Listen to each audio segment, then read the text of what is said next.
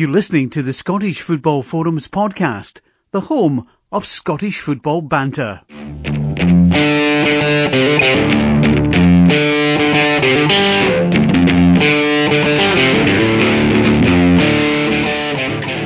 Hello and welcome to season 10, episode 14 of Scottish Football Forums podcast. I'm good, John, and um, I'm delighted to be joined by another special guest, former Ayr United, Dundee, Aberdeen, Kilmarnock, um, back to you Queen of the South midfielder and Scotland international Robert Connor. Robert, thank you very much for um, coming on. Pleasure, John. Great to be here. You missed out Partick Thistle. Oh yeah, the two game stint. Yeah. yeah. I was there for a month with John McVeigh, who trained me up and down hills until I couldn't run anymore, and then let me go. yeah, we, we, I was actually John Martin on last week's, and um, maybe he came up quite a few times. Um, he must have been a character to work for. Well, I think if you've ever been uh, a player with John or, or played under him as a manager or a coach, you'll always have a a memory of one sort or another. and yours is running up and down a hill? Running up and down hills, aye. Yeah, that must have been fun in your late thirties. Um, as I say, delighted to get you on. So, um, you know, obviously we're in an uncertain world just now. How are you keeping with it all? Yeah, we're keeping fine. Uh, um, I've been. I think I've actually had it in December. To be honest, I was in my bed for three days. I've never Really? I mean, if I can count one hand the number of times that I've been off work or I've been ill in the last 20 years. But uh, I was in my bed for three days uh, with all the symptoms as COVID, you know. Um, really high temperature, coughing constantly. So uh, uh I think uh, without knowing whether that was it or not, it certainly was all the, uh, the symptoms. So if you get antibodies and you can't get it anymore, I think uh, I'll be okay for now. yeah, let's hope so. Um, so we can blame you for it hitting in Scotland. Well, the, the guy I work with here came back from Thailand in December, um, and he came over to where I'm sitting now, and did the biggest sneeze I've ever heard in my life without covering his mouth. The whole place it was like that film, remember that Hooch, the film with the big dog with the big slavers coming uh-huh. It was like that, slavers everywhere all over me, all the, the computer, everything. And within two days I was in my bed, no wheel. So I think that's where it's uh, originated from. Oh dear, so we'll just blame him um, for coming back. Yeah, um, but how, how is um, you know how, how's your workplace been affected um, since uh, you know the pandemic hit?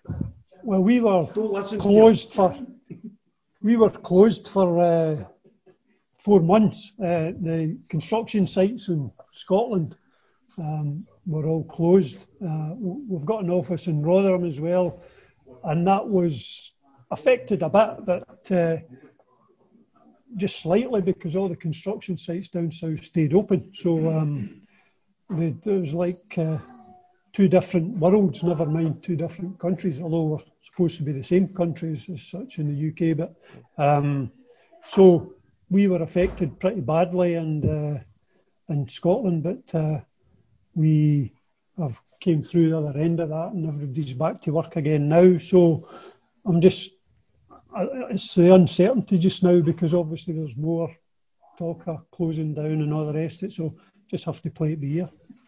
Yeah, I think we're all in the same. Um, we're all in the same boat, unfortunately, one way or another. I mean, you just don't know. I mean, cases. I know they rose on Tuesday again to like 800 odd. No further deaths, thankfully, um, but you just don't know what's going to happen next. And um, right now, from a football point of view, um, Aberdeen Ross County had test events, and then all of a sudden they were stopped. Um, the Scotland's um, game against Israel next week that was supposed to be a sellout, that's no longer um, going to have fans at it. And then lower league clubs, there's a big uncertainty with the season starting next week, and there's no sign of fans come back anytime soon. Maybe until 2021 at the very earliest.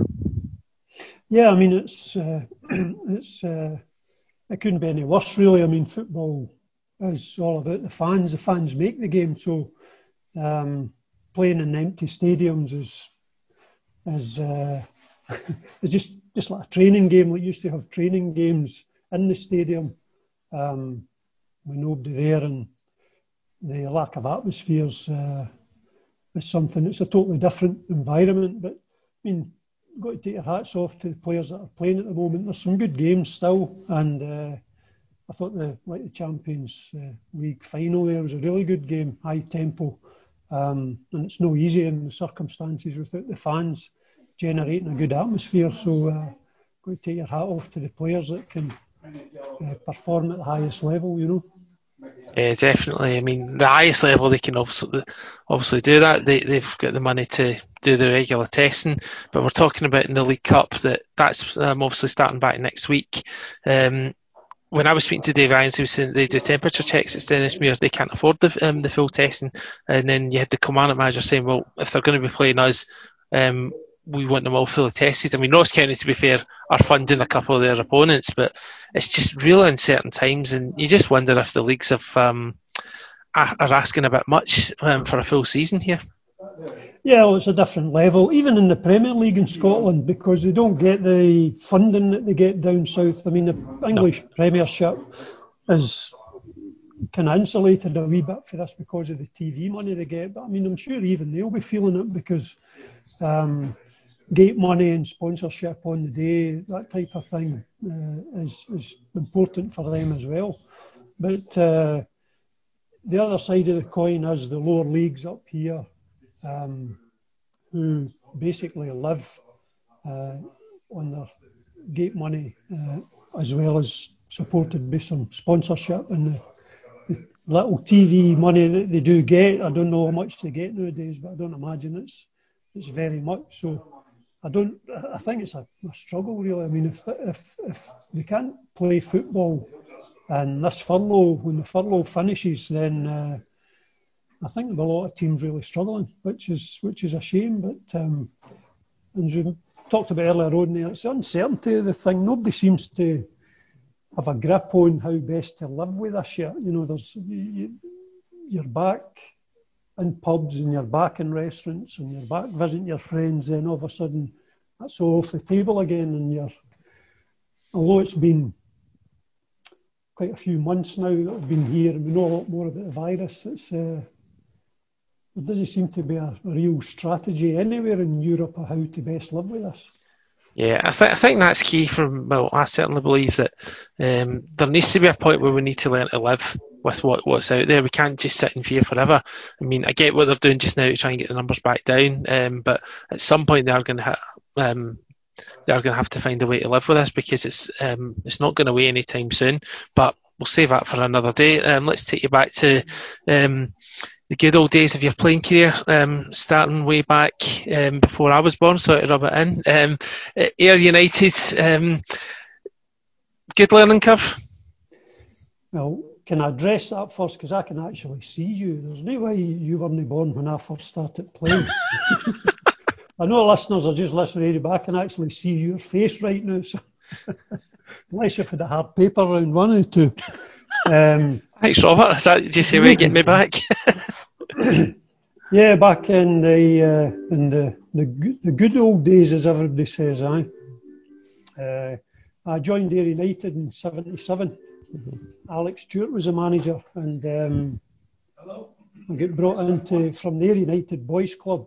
Hello. and taken into play in the reserves that it was at the time. Um, and uh, that's where you started, in, those days, started to learn about how to play football through the boys' club uh, times. It wasn't youth set setups or youth uh, systems as they, they call it now, but uh, just boys clubs. So I did play the United Boys Club. It's a fantastic boys club, um, and uh, they had teams all the way for. They didn't go as young as they go now. I've noticed that it was really kind of under 14s was the kind of first, under 13s, 14s, then all the way up. But I was actually playing with Kilmarnock under 14s uh, for a for a year and then uh, when it was time after that season to move up, Killie never had an under 15s or 16s. It was straight to 18s. So as a 14 year old, you're a bit young for the 18s.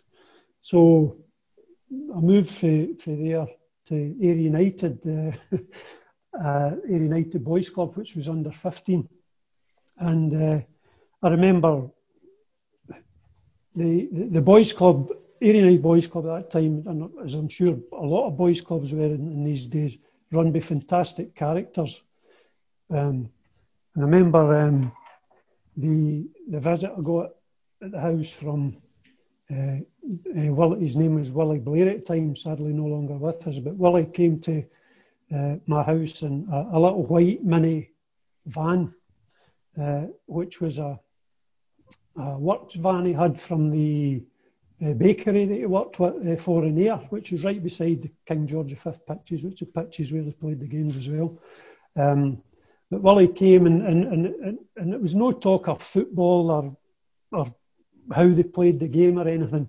He just showed you the strip. He came in and he says, I want you to come to Ayr United Boys Club. Uh, and he's in my living room, my mum and dad.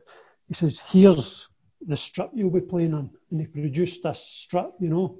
And he says, look at that, fantastic uh, strip. Look at the materials and the badges on there, the United uh, badges on there and that type of thing. And he says, and, and that's only the away strip. Wait till you see the home strip, you know. it's a great selling point. so he's got you all this uh, stuff, and he says, he did say uh, that, uh, and you'll be, I've got Big McAllister for Darvel, and I've got uh, Big McInally for Prestwick coming in, and all the rest that you'll be playing with these boys.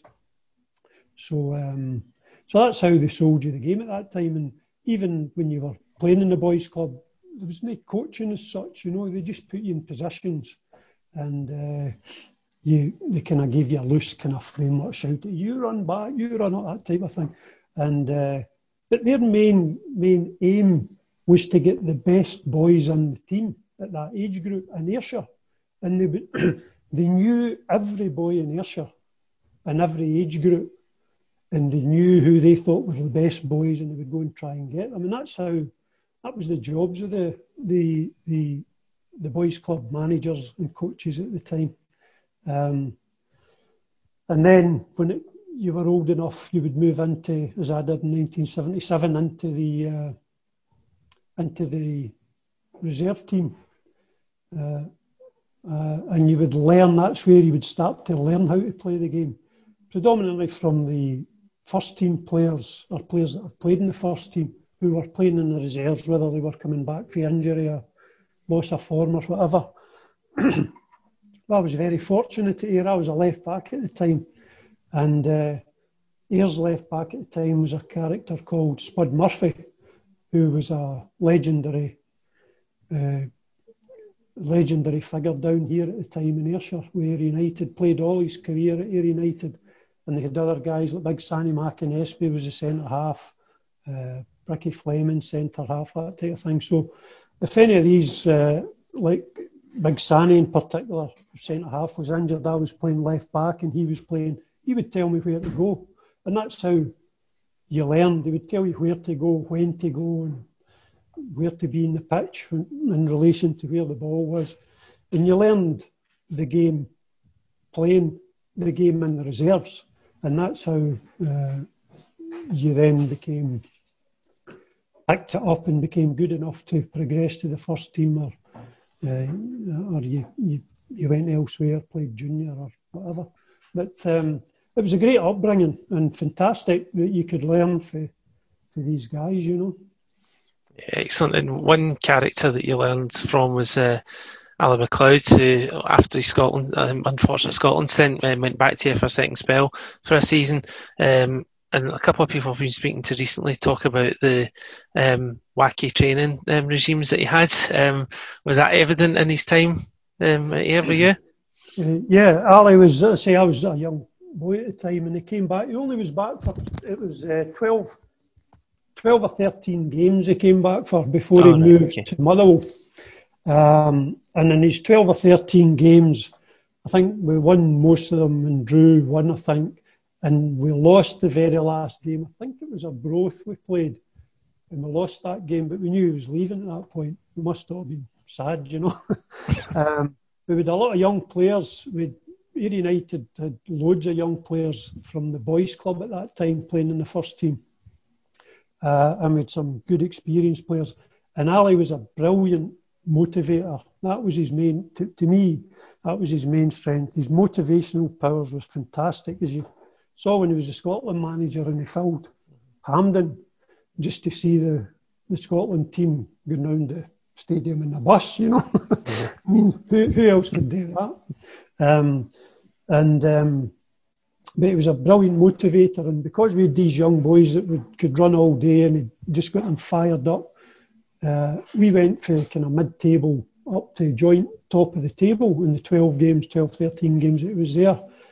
And then he left, and we kind of gradually trickled down a bit. But it was a, he was a great motivator, but he, he did have some, um, as you said, wacky training, uh, training things that, that we did where he would always, he always took part in the games and that type of thing.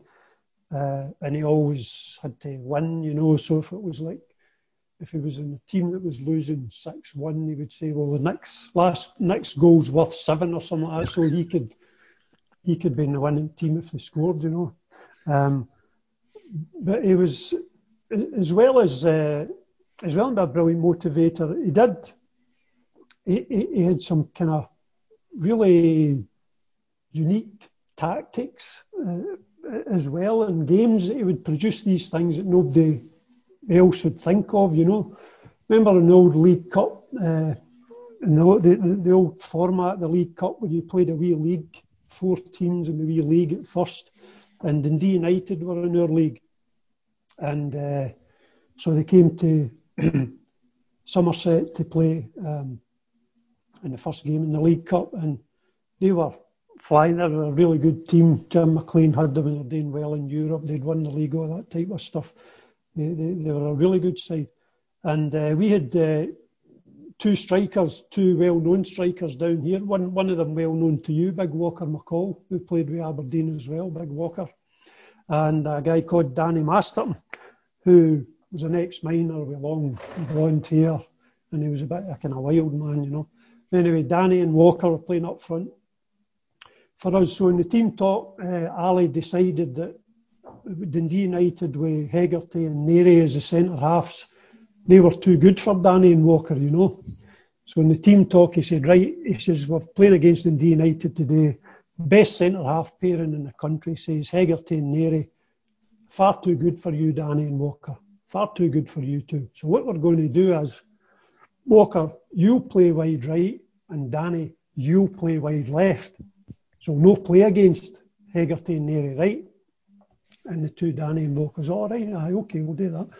And uh, and Alex says so. When uh, when when there's nobody playing against them, uh, Hegarty and Narey, he asked Danny, he asked Danny Walker, he says, "What do you think they'll do?" And Big Danny and Walker kind of scratching their heads as well. Oh, I don't know, boss. And Ally says, exactly. And if you don't know, how are they going to know? so, so that was just that was his philosophy, you know. Uh, they're too good for you, so just don't bother playing against them. Then they'll not know what to do, you know. And in effect, uh, it worked pretty well because we drew the game one each, and uh, we did well against them. So, uh, but he was always producing all these kind of daft things, which were uh, a sign that he did think quite deeply about the game, you know. You mentioned that you started off at left back. Um, at what point did you then move into um, midfield, and was that the position that you always wanted to play? Well, I was left-sided, so I actually started when I was a young boy in left wing and grad and moved back back the way to the easier position, which is left back.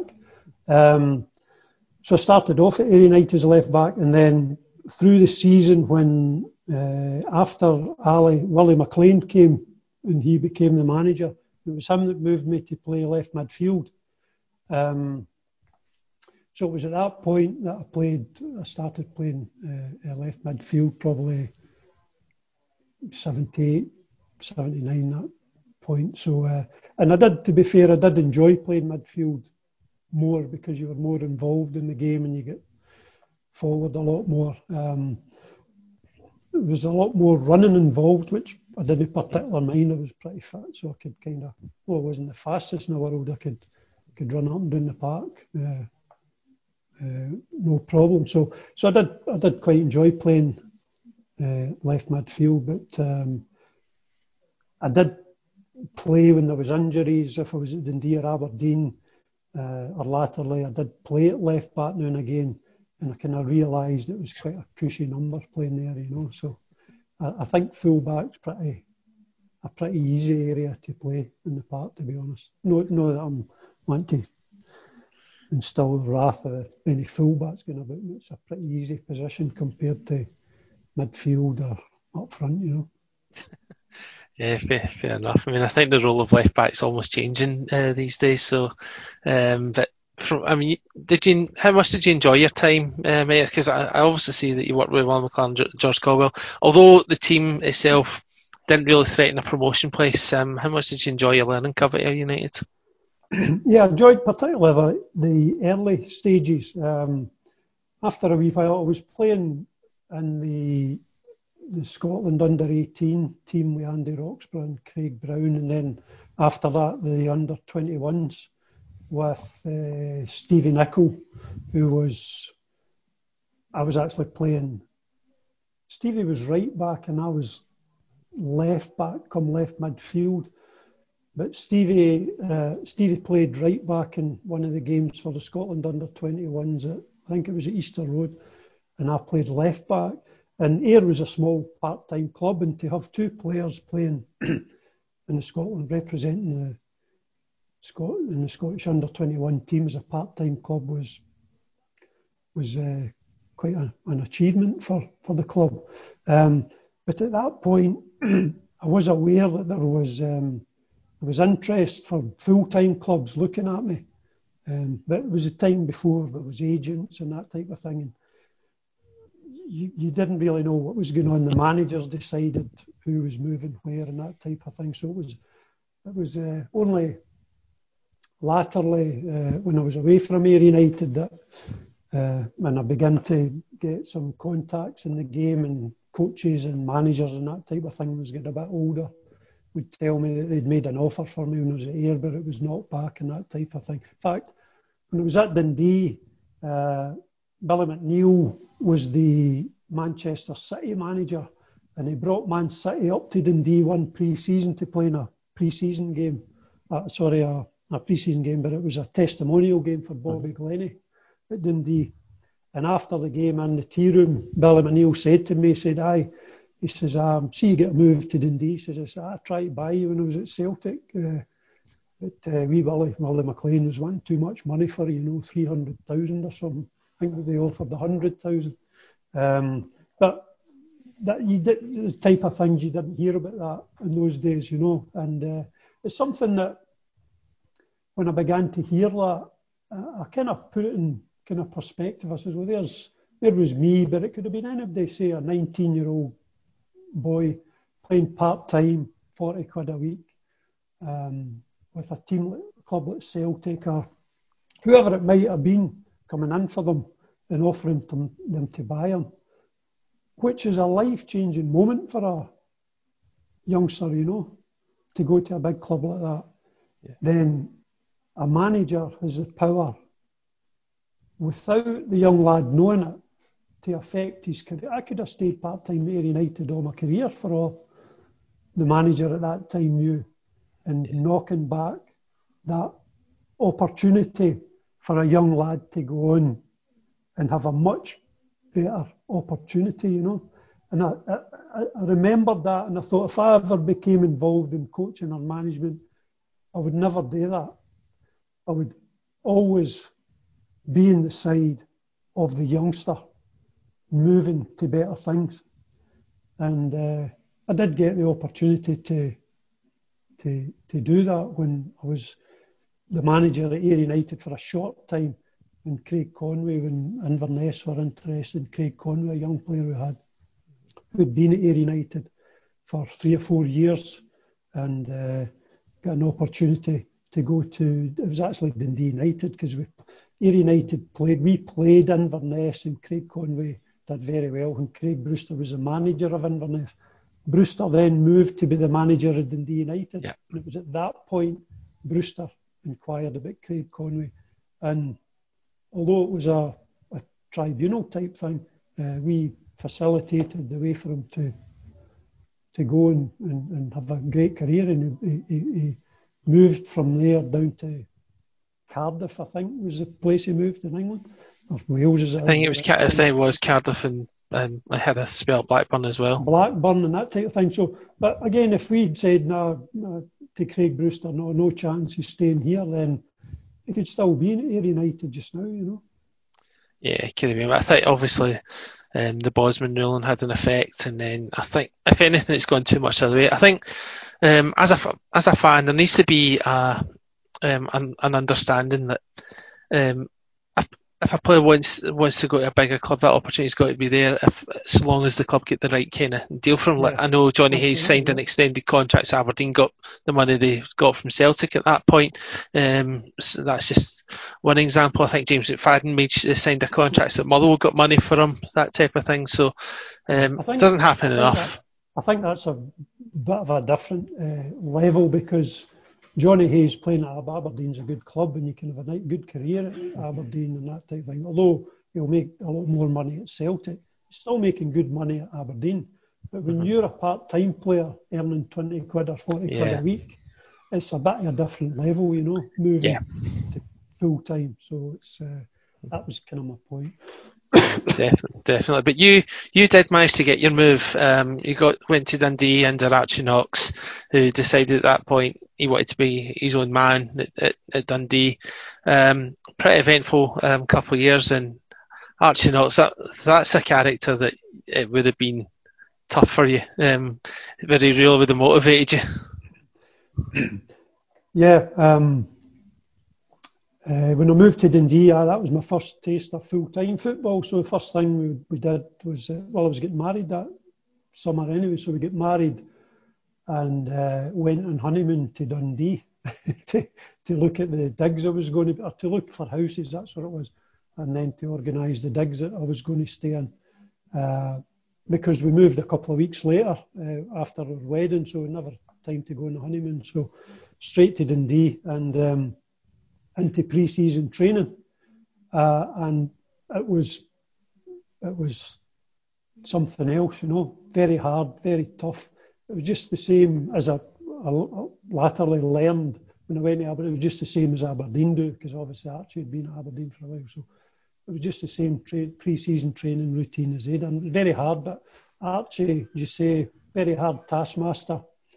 Jocky Scott was the coach, first team coach, and, and Drew Jarvie was reserve team coach. Two great characters in their own right. So, again, I felt very lucky through my career and the moves I had made and the people that I worked under um, and the clubs that I went to because they were always progressive clubs at that time that I moved there. Um, none of them were really just want to fight relegation. They were want to kind of be try and be in the top half. You know, it's small small club as it was a big club in the olden days, but uh, in relative terms now Dundee's one of the smaller clubs. Uh, and there, Archie, Archie's ambition was to be in the top half of the league. At that time, you could qualify for Europe if you were fifth or sixth in the league, I think. Mm-hmm. So that was Archie's aim to, to, to be there. So we were always chasing something, and Jocky Archie was a great motivator. Jocky Scott was a brilliant coach, probably the best coach that I've ever I've worked under. And Drew Jarvie, again, motivation and a lot of desire and, and, and to do well. So it was a great environment as well um, to work under. And again, there had been a few experienced players there. Had been at Dundee for a few years, Bobby Glennie and Albert Kidd. Uh, that had been there for a few years too, that knew the ropes. And he brought in, Archie brought in the same year as I went, John McCormick, who's another interesting character. character uh, Big John Brown that went on to Rangers um, uh, and Stuart Rafferty. So it's kind of half a team got brought in at that stage. And uh, it was really enjoyable. We tried to play attractive football.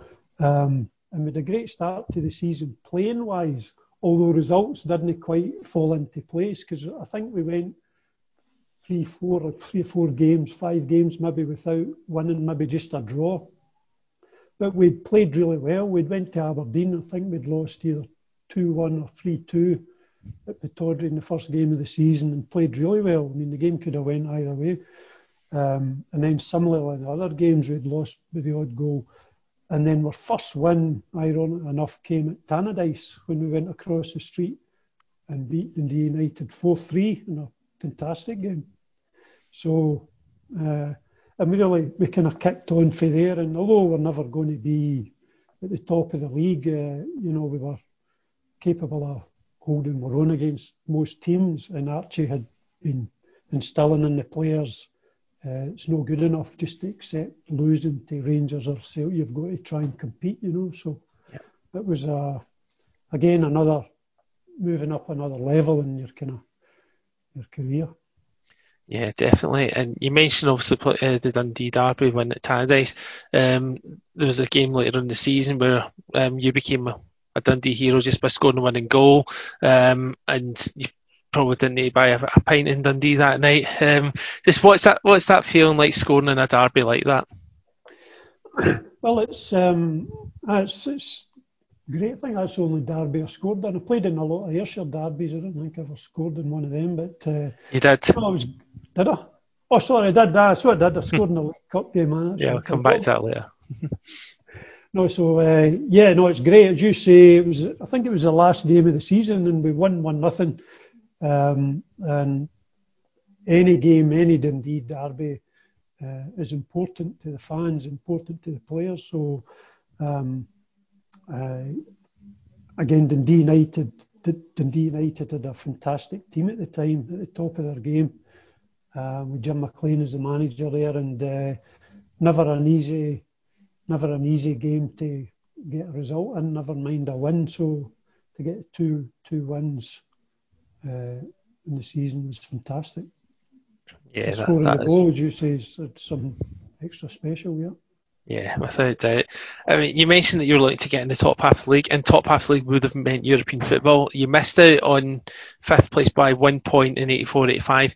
The next season, um, I was reading this up, you missed out 85-86 by one goal to Rangers, ironically. Um, had you got another goal against Hearts that day in the 2 0 game, you might have um, finished above them. But uh, no, just, uh, I mean, that just shows how competitive um, the league was at that point that, you know, that you were um, running so close to European football. Absolutely, yeah. I mean, Rangers, uh, as you say, we went into the last game of the season with a hope that we could leapfrog Rangers if they had lost or uh, drawn or whatever it was. But um, and I think that was for fifth place. So you can see, imagine Rangers finishing fifth now, you know, or Celtic. It's just unthinkable. Um, but in those days, then the monetary, the difference with the money wasn't so great. So you, you know, there was a better chance for the provincial teams to have a bit of success more than nowadays where the financial gulf is so great. But uh, no, but that in that last game in the season, in particular against Hearts, where Hearts had had a great season, and they just needed to draw mm-hmm. at uh, Dens to win the league. Then uh, I think, funnily enough, we had a good we had a good record against uh, Hearts. In the two years I was at Dens, I think uh, Dundee, we had a good record against Hearts at Dens, but mm-hmm. not at Tannadice no, not Tannadice. Tynecastle. Yeah. So, you know, it wasn't really a surprise that we won that game because we did have a good record against them. Um, but uh, I, and, and that was what was in our mind, was winning this game and then hopefully Rangers slipping up and we get into Europe. That was all that was in our mind. I mean, obviously, in the Heart supporters' mind and in all of Celtic supporters and most of the other supporters and the Sc- and Scottish football supporters were looking at if Hearts could win the league or no, but just it barely crossed our mind that we were just focused on winning the game to try and get into Europe. And mm-hmm. in hindsight, and looking back as you do everything, you can see the kind of devastation that it caused all the Hearts supporters and uh, and how uh, how hard it must have been on that day. And I went lived through a similar thing latterly, 1990 with Aberdeen, but it was, uh, I think, uh, one of the other things that always sticks in my mind is that uh, about that Hearts game. Celtic had to win by a few goals, I think. Yeah,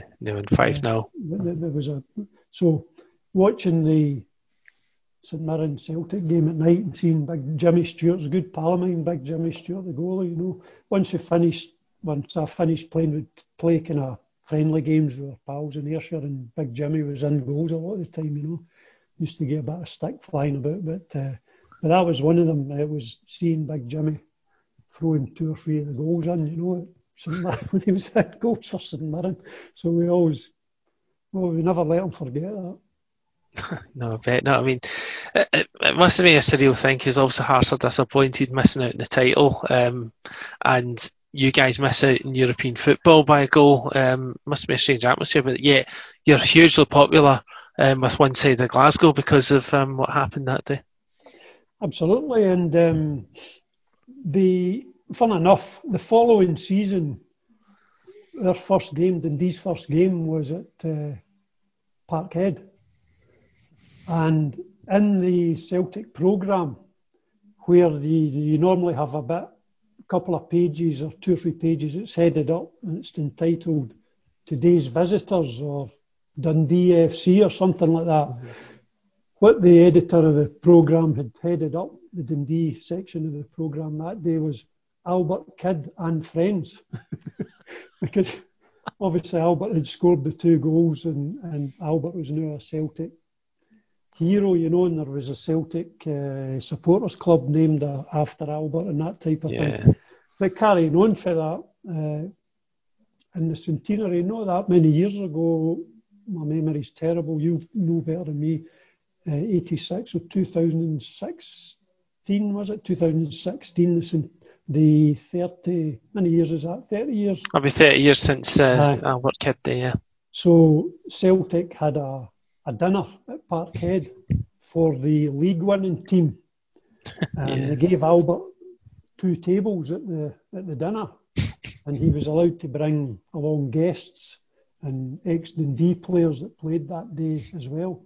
So Albert, who stays in Australia now, he came back specially for him. I mean, I mean Albert's a multi-millionaire now with big uh, construction business, and he's uh, all he does is go on world cruises. Him and the missus now, so nice. Uh, he just stopped in at Parkhead for the day to go to this dinner.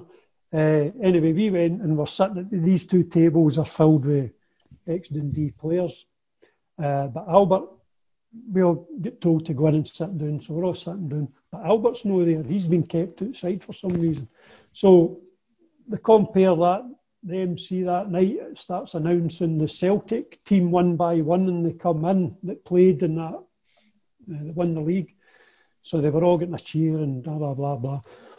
Uh, and so they were all seated. And then said, "We've one final special guest, uh, Albert Kidd."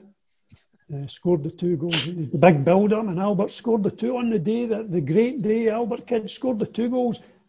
This man himself's here today. the one and only Albert, and Albert walked in, and I'm no kidding you, John. The place erupted. The Celtic players never even got a look in with the size of this cheer. You know, this cheer was through the roof. And uh, we Albert, uh, we, we Albert strode across, waving to everybody, you know, as he walked and sat down at the table. it was hilarious. He's probably made a fortune out of those two goals, um, let alone his construction business. So, um, oh, well, fair play for that up. yeah, I, I think Celtic have included him in quite a lot of things. Eh? Yeah, definitely.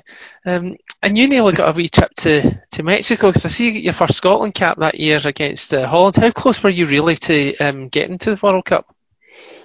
Uh, well, the, the, that was the final warm-up game before they went, and the squad was already picked. Alec Ferguson. Uh, there was a few call-offs as there normally are with uh, Scottish Scotland friendlies. So on the Saturday, the last game of the season, we played at uh, we played at Parkhead. Fun enough for Dundee, and the bus just arrived back at Dens that day. Archie called me up to the front of the bus as we were getting off. He just held me back and he says, "Look, uh, you've been called up into the Scotland squad. There's been a couple of call offs, and you've called up. You need to go to wherever it was tomorrow." Holland, I think. Aye. so some hotel in Glasgow you need to go to tomorrow. Uh, so I went there. So as I arrived, uh, I spoke to Alec Ferguson, and he said, "Look, the uh, the, the squad for the World Cup's already been picked." He said, "But this is a great opportunity for you to, you know, for after the World Cup, if to be involved in Scottish setup." So anyway, I didn't, I didn't even know whether I'd be, think I would be playing, but I was actually started the game.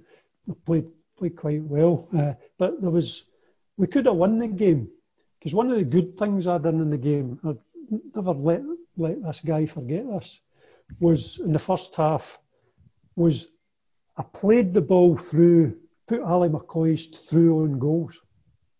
Straight through on goal he was, with the only keeper to beat, and he missed it. And I've said, see if you'd scored that, I might have went to the World, and he never went to the World Cup either. Right. So if you scored that, we might have went to the World World Cup. Says, but fair's fair. You always miss your fair share, but you get your fair share as well, you know. That was his debut as well, wasn't it? That was his debut too, yeah. Yeah. Absolutely, yeah. God, what might I mean? To, I mean, to be fair, there was a lot of really good midfield players and strikers at that point. So, I mean, I think it shows how well you've done to even be considered as a backup to those players. Uh, must have been um, something itself. So you must have been doing something right in your career. And then you get a move um, to Aberdeen. Um, Archie obviously goes up with you because he's um, gone back as um, co-manager. So you get a short time with Sir Alex. Um, you know, just sum up what um, what it was like playing under him, and how often were you on the end of the so-called hairdryer treatment? well, he was, he was only there a couple of months before he left. I'm yeah. not sure exactly sure how many weeks, but I think uh, I think the writing was in the wall. He'd, what I can understand, I think he'd turned down a couple of the clubs, one of them being Aston Villa down in England. Um, he had his mind set on Manchester United, I think. Uh, that was the story as it went in that time. And sure enough, away he went. But when I was in Aberdeen, although he was still pretty fiery, I think he had kind of he had kind of mellowed a bit. He'd kind of settled down a wee bit at Aberdeen because I think he knew where he was where he was going. Um, and that kind of took the edge off him a wee bit, although he was still very fiery and that type of thing. Um, but uh, as a new player, uh, or whether it was because it was a new player or whether it was because he had mellowed, I'm not too sure. But I didn't, I didn't experience uh, personally the, the hairdryer, although I saw it quite a few t- times with other players. But um, uh, so but he's uh, when he left, it was like death in the family in Aberdeen. You know, although I had only just arrived in Aberdeen, I could still sense the the big kind of hole that he'd left when he went. It was just it was just uh, a depression had hit Aberdeen and the club and all the rest of it. And uh, I don't know who it was just who, who who's going to come in now and, and pick up where he's left off. Just an impossible task, you know. Um, so I don't think it mattered who came in. I think it would always be an impossible task. But um, the, hardest job I think was to pick up all the people that had been there for a while, the backroom staff and that type of thing. Teddy Scott, who'd been there for years and years and served Fergie well and thought the world of Fergie um, and the success they brought to the club. Um, and they'd be, they had grown used to the success. I think that's the thing. The players, Willie Miller and Alec McLeish and Jim Leighton, that wee triangle there, were just used to success, just used to winning. Um, and that coincided with uh, Graham Souness also coming to Rangers David Murray loosening the purse strings at Rangers and, and starting to spend big and pay big wages and attract top. And it also coincided with the ban of the English clubs in Europe. There was quite yeah. a lot of things kind of came together, uh, and, and, and, Rangers moved up a level to a different level for every other club in mm-hmm. Scotland, which made it an unlevel playing field, if you like, again, because Whereas Aberdeen and Dundee United, uh, with Jim McLean's uh, low basic and high appearance money and high bonuses type things and 25 year contracts and that type of thing. Dundee United were very competitive, Aberdeen were very competitive, Celtic were competitive, Rangers were competitive, but they were all on. There wasn't, a, although Rangers Celtic paid a bit more, there wasn't that much. You know, yeah. it wasn't the, the, the big yawning gulf that it is now. So yeah. you could be competitive in those days. But Rangers, that was when they just put their foot in the, the pedal and just started moving away financially for everybody else. And they brought up all the English internationals and then a, an array of foreign internationals, that type of thing, over the, the coming years. So Rangers became the main player. And I think in my time at Aberdeen, I think with the eight years I was there, I think we were runners up five times to Rangers in the league. Um, that might might not be quite accurate, but I think it is. Um, we did try and be as competitive as we could be against them, but as they kept adding players and adding players, then uh, it's got harder and harder. And I think it became a bit of a frustration for particularly Willie and, Big you know, who'd been used to, beating them more than not. But uh, we did have our share of success in the cups, although, as I mentioned earlier, we had a a chance to win the league, which we unfortunately didn't take. Yeah, um, I'll I'll come on to that. In fact, I'll just come on to that now, and then I'll cover um, some of that stuff. I mean that that league decider um, in 1991. I spoke, you know, I spoke to David Robertson about this. I spoke to um, Brian Irvine as well. Um, the way David Robertson described it was um, Motherwell's last minute goal, which put Aberdeen top of the league, almost put Aberdeen in a difficult position because before Motherwell made it 3 0 that day, um, Aberdeen would have had to have gone to Ibrox and win, whereas now they were only going to need a point, and it almost like changed the mentality. And do you think that had um, an effect in the day, or was it just a case of um, things didn't go away like Hansfield um, in particular missed a really good chance for Hateley makes it 1 0. Um, do you just think it was just not meant to be? Well, I think uh, on the day, I think uh, the players, we had been in a good run, as you say, and I think the players were confident in going to Ibrox and, and winning the game regardless. Of, I mean, I, I don't really know how you play for a draw other than defending and trying to get a, zero-zero draw, but it just wasn't in our kind of style to, to play that way. Um, but the, the kind of overriding memories for me. Of the, the occasion ties in with, what happened to Alex Smith the next season. And also with Willie, Willie Miller becoming the manager. Everything kind of ties in uh, back to that game because we had played we had played uh, the kind of second half of the season, if you like, almost with the same team and the same players, same formation, 4-3-3 with the same players. And we had went on a good run, as you said, towards the end of the season. I think it was 12 games or something like that, 11, 12 games. Um, and when we went to Ibrox, uh, Alex Smith, as he always did, uh, we met up in our hotel before we went to Ibrox to play the game, and he named the team and they had the team had been the same for the run we were on. Uh, we had one injury where Theo Snelders was injured, uh, and uh, Michael Watt had to play, so that was fair enough.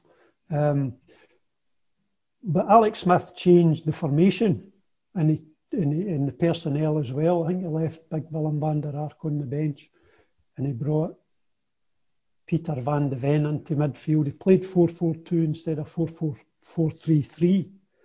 And when he when he mentioned that in the team talk before the team meeting before we went to the, the stadium, he emphasises, I'm, I'm going to change things, not because uh, not because not in a negative way. That's what he says. It's not it's not in a negative way.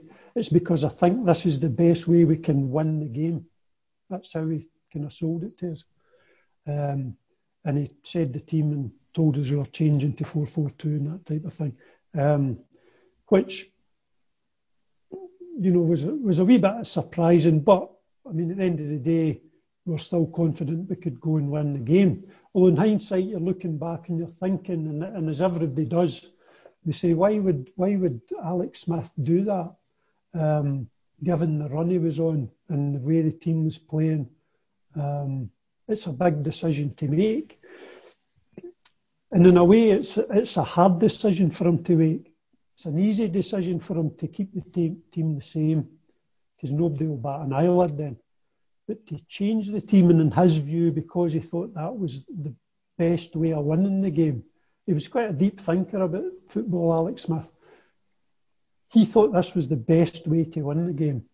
And he made that decision knowing that if it didn't work out, or he must have, he must have known, I'm assuming anybody would know making a decision like that, if it didn't work out, then all the fingers will be pointing at him, rightly or wrongly for doing what he did. And as it turned out, as you say, I think it was the type of game where we, the kind of first goal was going to be important, you know. And, and we did have it, nothing each, couple of chances. Hans, as you say, missed a chance 99 times out of 100, he would put it away. Peter van de Ven, by coincidence, had a really good chance yeah, as well. Uh, just a kind of free shot for him, running about the penalty spot, and he kind of scuffed it um, before Mark Hateley scored. With, what, what, is, what was a fantastic. I mean, I've looked at it again. It was an incredible header he scored because it was a big looping mm-hmm. cross.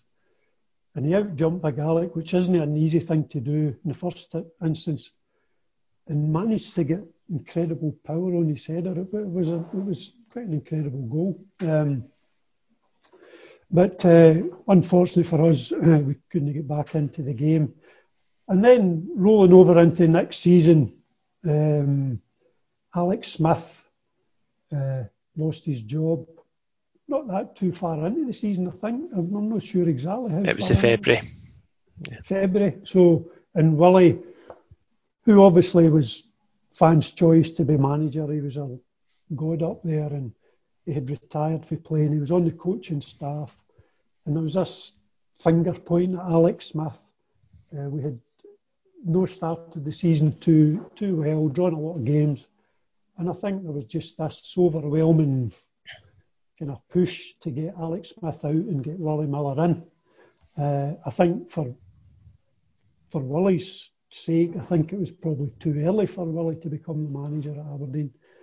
Um, and, you know, the rest kind of history, but I think that I don't think we can underplay the we can underplay the point that Alex Smith's decision played in, in, in him losing his job. The decision at the Ibrox game and his and him losing his job are kind of linked, you know. Yeah, I think I think there's that's, on, that's only my opinion, John. You know, but I don't know. No, no, of course. I mean, um, you know, I, I think he, he was um, quite harshly treated by like, Aberdeen fans. But I think what also didn't help um, Alex was that he lost Jocky Scott, who went to be his own manager in Fairland. Um, you know, just did you did you sense a, a big change um, after Jocky left? Well, Jocky, the, the, the, the setup they had there, Alex Smith was the, the manager. Uh, it was co-manager roles, but Alex Smith's role was the kind of yeah. would come in and do the team talk and that type of thing. And him and Jocky and Drew would, would sit down and they would pick the team together and all the rest of it. But I think Alex Smith had the final say. But Jockey did all the training, did all the, the the coaching and the tactical side of things with Alec obviously an input to the tactics.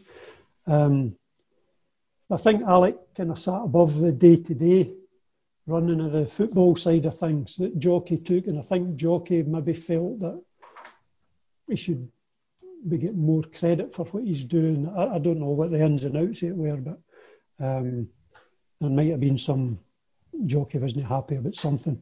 So when he left, yeah, I think that left a big hole because, as I said, Jocky was a fantastic coach. With the guys like uh, Hans uh, Charlie Nicholas, midfield players, Jim Bett and Paul Mason, and guys that like to get forward. That was Jocky's speciality, was the front third of the park for the halfway line forward.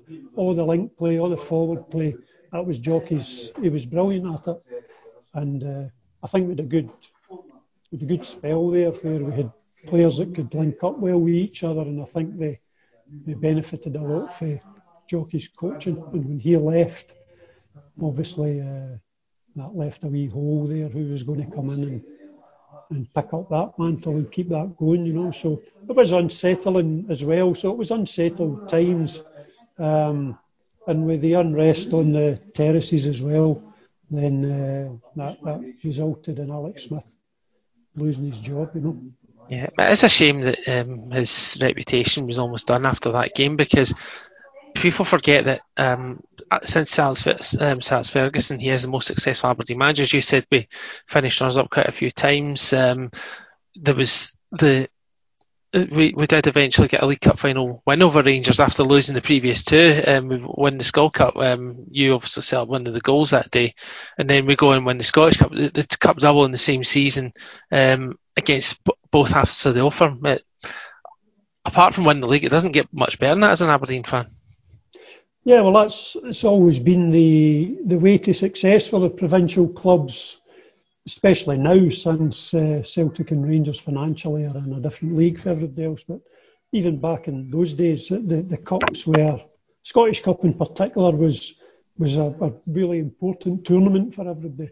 Mm-hmm. And even the League Club was an important tournament in those days. Uh, the, the League Cup was an important tournament as well. It was a great thing as a player to win the League Cup in those days. Mm-hmm. So yeah, it was uh, it was a great feeling to to to have won both cups in the season, and I think it was the following season we could have won the league.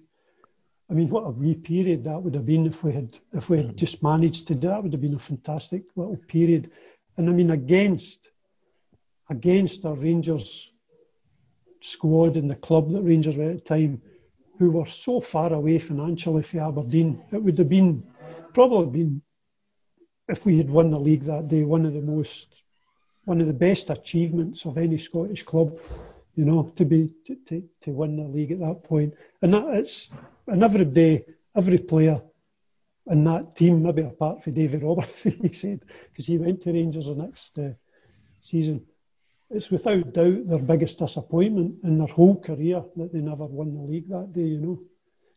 Without doubt, by miles, their biggest disappointment. Um, because it would have been such an enormous achievement given the financial gulf between the two clubs. Yeah. Um, but he it, it, would have been the same as Aberdeen winning the league now. Know, against yeah. Celtic and Rangers.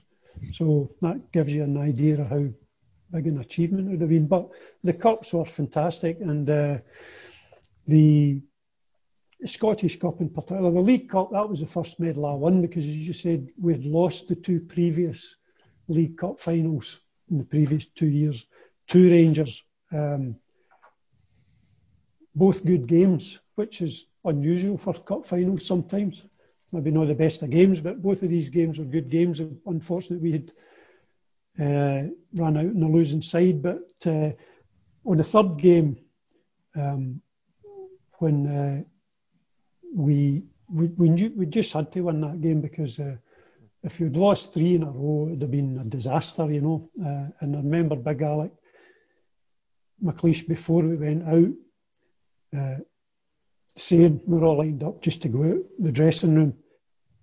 And he turned round and said to everybody, all the players, he says, right, if we don't win, if we don't win this one, don't bother coming back in. So, uh, so everybody knew what was at stake, and uh, fortunately this time it went in our favour because the games could go either way. football's a funny, football's a finely balanced thing, and really games can go either way. And it's it's unfair in my old age now sitting here, I think, to look back and, and judge teams and say that team lost, so that means they've failed, and that team won, so that means they've succeeded. In black and white, they have, but I think it's bigger than that. And, and to say that and we did fail the year before we won that cup final, but we succeeded in that cup final. But we could have won either or lost either. So the small margins, you know. Yeah, definitely. I mean, the scores um, tell it all. And um, 89, that 89 90 um, Skol Cup final was um, the first when I became an Aberdeen fan. Um, we then won the Scottish Cup obviously that season, so um, haven't won it since. So thanks for setting me up for a fall. Um, in the uh, there was a novel of the um, in those days of the penalty shootout. You you score your penalty, but how much um, four three Celtic because Brian Grant had also missed his how nervous were you when Charlie Nicholas stepped up? Because he was obviously lined up to go to Celtic. Had he missed Celtic going uh, win the cup and get to Europe, um, but he then shows the ultimate um, act of professionalism and class by sticking that in the, the top corner. Well, at the time, I, I never had any. Obviously, that's a talking point now because of the situation he was in. But at the time, I never had any doubt that uh, Charlie would score. Mm-hmm. Um, he, he, he, was a phenomenal striker and a great finisher. Um, and although his links with Celtic, he was a tremendous player for Aberdeen. Um, he was a great professional as well. He always wanted to do his best. He was a good trainer and that type of thing. Um, and, and loved succeeding, loved success. So I'd no doubt that uh, he would score. Uh, in fact, it's probably one of the best penalties that anybody took in the yep. thing, top corner.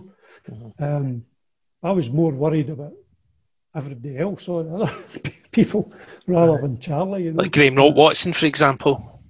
Aye, like Graham Watson, uh, who had only played one or two games, I think, at that point for the first team coming on as a sub. But I think he'd played the week before at Parkhead because there was a load of the regular players were rested and he played a lot of the younger boys at Parkhead and they won 3 1, I think they won a 3 Yeah, 3 1, yeah. Um, so when Graham Watson was uh, at the tail end, of the, the, the, everybody kept scoring and you know, David Robertson came up to take one and worried about him, you know. I mean, I was worried about me as well, more than anybody, but worried about Big Bry, worried about everybody. It's Stewart McKimmie who couldn't hit a coup nurse with a banjo, you know, and, and, he, even he, I think he half kicked the ground, which helped and it put the ball the opposite way he meant to put it, but uh, Packie Bonner dived the other way for the divot and the ball went the other way. But uh, no, coming to the end, there's an actual story I've told a lot up in Aberdeen uh, because as it was coming to the last few players and the, the, everybody kept scoring, came down to a Celtic player was taking a penalty uh, at the time, just placing the ball, and I'm standing beside Big Brian and Graham Watson. As you can imagine, Graham Watson's looking at this and thinking, I might need to take a penalty here. And he's as white as a sheet, he's a ginger hair anyway, so his face is as white as a ghost. And um, that blank stare in his eyes as if I might need to go up here and take a penalty, you know. So there's only him and Big Brian Irvine left. And the Celtic guy's lining up to take his penalty. He's taking his run up to take the penalty. And Brian Irvine is saying to Graham Watson, Winker, that's what Graham was called, Winker, Winker Watson. He says, Winker, have you ever taken a penalty before? And Graham Watson kind of said in a trembly voice, Well, just at the training. And just at that, the Celtic player scores a goal, and all the Celtic fans where we're standing close to erupt and cheer and all the rest of it, and the Celtic players giving all the fists up and all that type of thing. And uh, Brian turns back to Graham Watson and, says and I'm thinking Brian, uh, Big Brian's Irvine's going to take the next penalty. He turns back to Graham Watson and says, Okay, then, just imagine you're at the training, on you go. And he sends this wee boy trem- quivering and trembling up to take a penalty to keep us in the cup final instead of going and taking it yourself. You know, a guy that's played for four or five seasons. And I'm going, Brian, what the hell? He says, oh, he's, he says, he's got a better chance of scoring than me, you know. So fortunately, Graham scored. Mm-hmm. And then Big Theo saves yeah. Anton Rogan's penalty right at the post. It wasn't a bad penalty, it was a good penalty, mm-hmm. but it was a great save. Yeah. And um, Big Brian goes up to take the, the, the, the penalty after to, to win the cup now and kind of sclaffs this ball into the net. And Packie Bonner, as he did, thankfully, for most of the penalties, dived the wrong way. And uh, Big Brian's a hero, you know. he's, he's milking all the hero. And next, and at that point, uh, Big Brian was known as a kind of religious person and mm-hmm. that type of thing. So as they obviously would do, the press have obviously kind of lined them up a wee bit with that. Did you did you think God was helping you, know that type of thing? And maybe Big Brian said, oh well, yeah, my faith and this that and the next thing. So the, the headlines the next day, God helps me win the cup and all this type of thing, you know. But what they didn't know is he'd sent the trembling wee boy up to take the penalty before he would take it, you know. I think what was more impressive the fact that when Watson scored us is that I remember the Celtic fans at that point went in a huge noise to try and put him off and um, and all the rest of it. So I thought, good on you for um, sticking that in. And then Theo, before that, Nogan, because he's doing, you know, the, the, yeah, yeah, yeah. hands up to Aberdeen fans to say, get um, start put the, uh, your turn now to put the pressure on, and it worked. Um, but as you say, Theo was a great save, um, and yeah, Brian was my favourite player at the time, so I was glad that he scored. Um, but just, the, I mean, you said some great characters in the team at that time. I mean, obviously, um, Alec McLeish, um, Brian Irvine, um, yourself. Um, you know, did you have a, a, great night out that night after the cup final win? Um, no, we went to the team hotel. Anstruther Anstruther, it was a hotel in Anstruther. I say I have got a terrible memory. We went to a, hotel in Anstruther and all the wives and the director, everybody was there for the club. And it was just a kind of dinner and a, I think they had a wee kind of dance as well, dinner dance type thing like that. And then the following day, so it was pretty laid back. A couple of guys had a quite a wee bit to drink and all that. Well, the direct, everybody was there, so you could let your hair down. So, but it wasn't too anything special, you know, and nothing too wild. And then the following day, we went back up and jumped on the open top bus, uh, parked up waiting on us to go into Aberdeen and went through the streets to do that, that type of thing, which was uh, which was great, which was absolutely brilliant. It's a good thing being a one uh, club city is that you can do that, you know, you can drive right down the Union Street and the open top bus and everybody's out cheering. It was great, fantastic day. So the, probably that was better than the the night, you know, mm-hmm. after the cup final. Yeah, excellent. I mean, that must be something to be able to be in an open top bus and see all the red and white decks out to to cheer you on to say well done for winning the cup. I mean, that's just um, that's just amazing. As we say, the following season didn't quite go to plan. You'd started the next season pretty well. I, have mentioned this to you a, a, couple of times that after that um, Scotland versus um, SFL Select game that I met you at, which is not a good game, I must say, you then score against Hibs, you score against Celtic, and you get your fourth and final cap for Scotland. Finally, a winning game for Scotland because I think your previous games you'd drawn a couple and lost one. So, what do you remember about that win over Romania? I remember one thing in particular, but see, before I just go into that, could I just tell you, that there was a thing in the open top bus that just came to my mind there mm-hmm. about sure. Aberdeen, because it was a, Aberdeen's a great family club. All, all, the wives were on the bus with us, you know.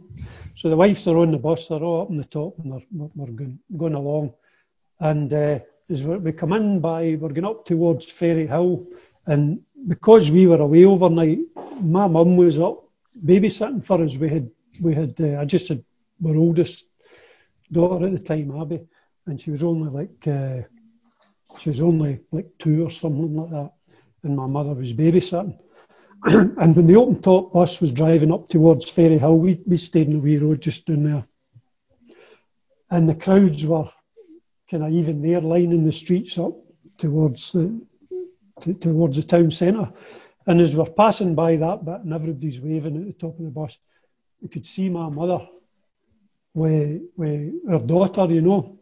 And I remember Anne, my wife, saying to me, look at what she's got on, Abby. I can't believe she's got that outfit on her there for the complaining about the, the clothes my mum, mum, mum had put on the lane, you know, for the open top busking bag. I'm saying, well, I'm not really bothered about that. I'm just waving to the fans and everything here. I'm not bothered about what the Wayne's got on, you know. But that's, a, that's just a woman hang. So uh, the, uh, the the Romania game was uh, memorable for two things because we, we, we won the game, and the other thing was because I played again directly against the best player I've ever seen live, which was Georgie Hagi. and unfortunately he was playing directly against me. So I got a really good view of him. Not that I get that close to him, but I got a really good view of him in action. And the guy was just fantastic. Probably at the time one of the top three players in the world. Um, they also had another kind of top player, Lacatus, the yes. winger as well, and and a few other really good players. Uh, Romania, right good side at that time. But the but playing against Hagi's probably that was uh, that was something to remember just about how how these far away these players are for just a normal player like me. You know, this, this guy was just different class.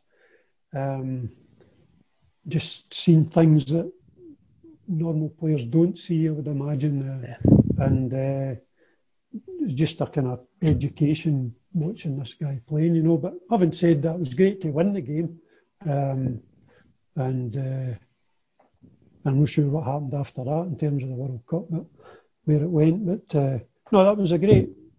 We had we'd drawn a couple of games. The first game against Holland that I played in, we drew nothing each. Then Saudi Arabia, I think we, we drew over there. Lost uh, against England 2 0, the kind of last of the Rous Cup games, wasn't it? Yeah. At Hampden.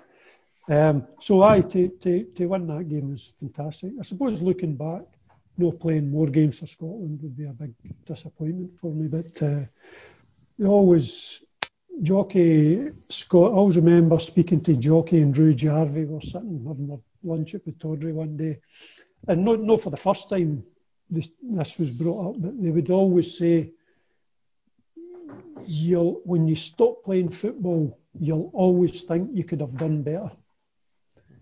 Nobody, unless you're Ronaldo or something, probably even he thinks he could do better.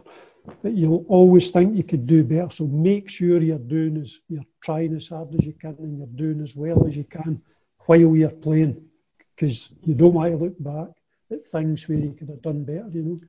Yeah, definitely. True for everybody.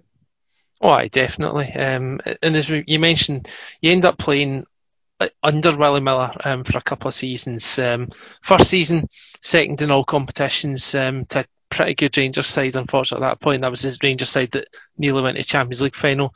Then second again in the Premier League the next year before you and a few other experienced players end up leaving. Um, just how different was it playing under Willie Miller, the player, um, as opposed to um, sorry, Willie Miller, the captain, and then going on to play under him as a manager? How different did you feel?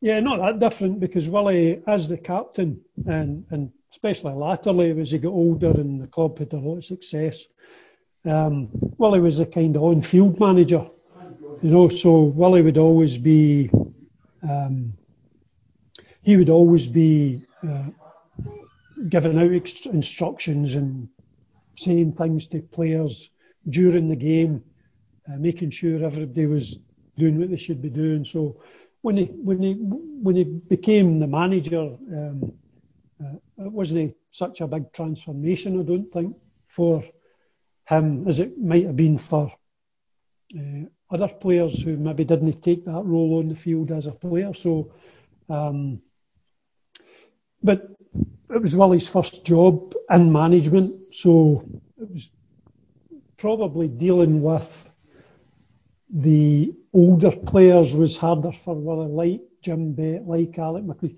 players that had that were just a year or two younger than him, um, and he had to get them on side.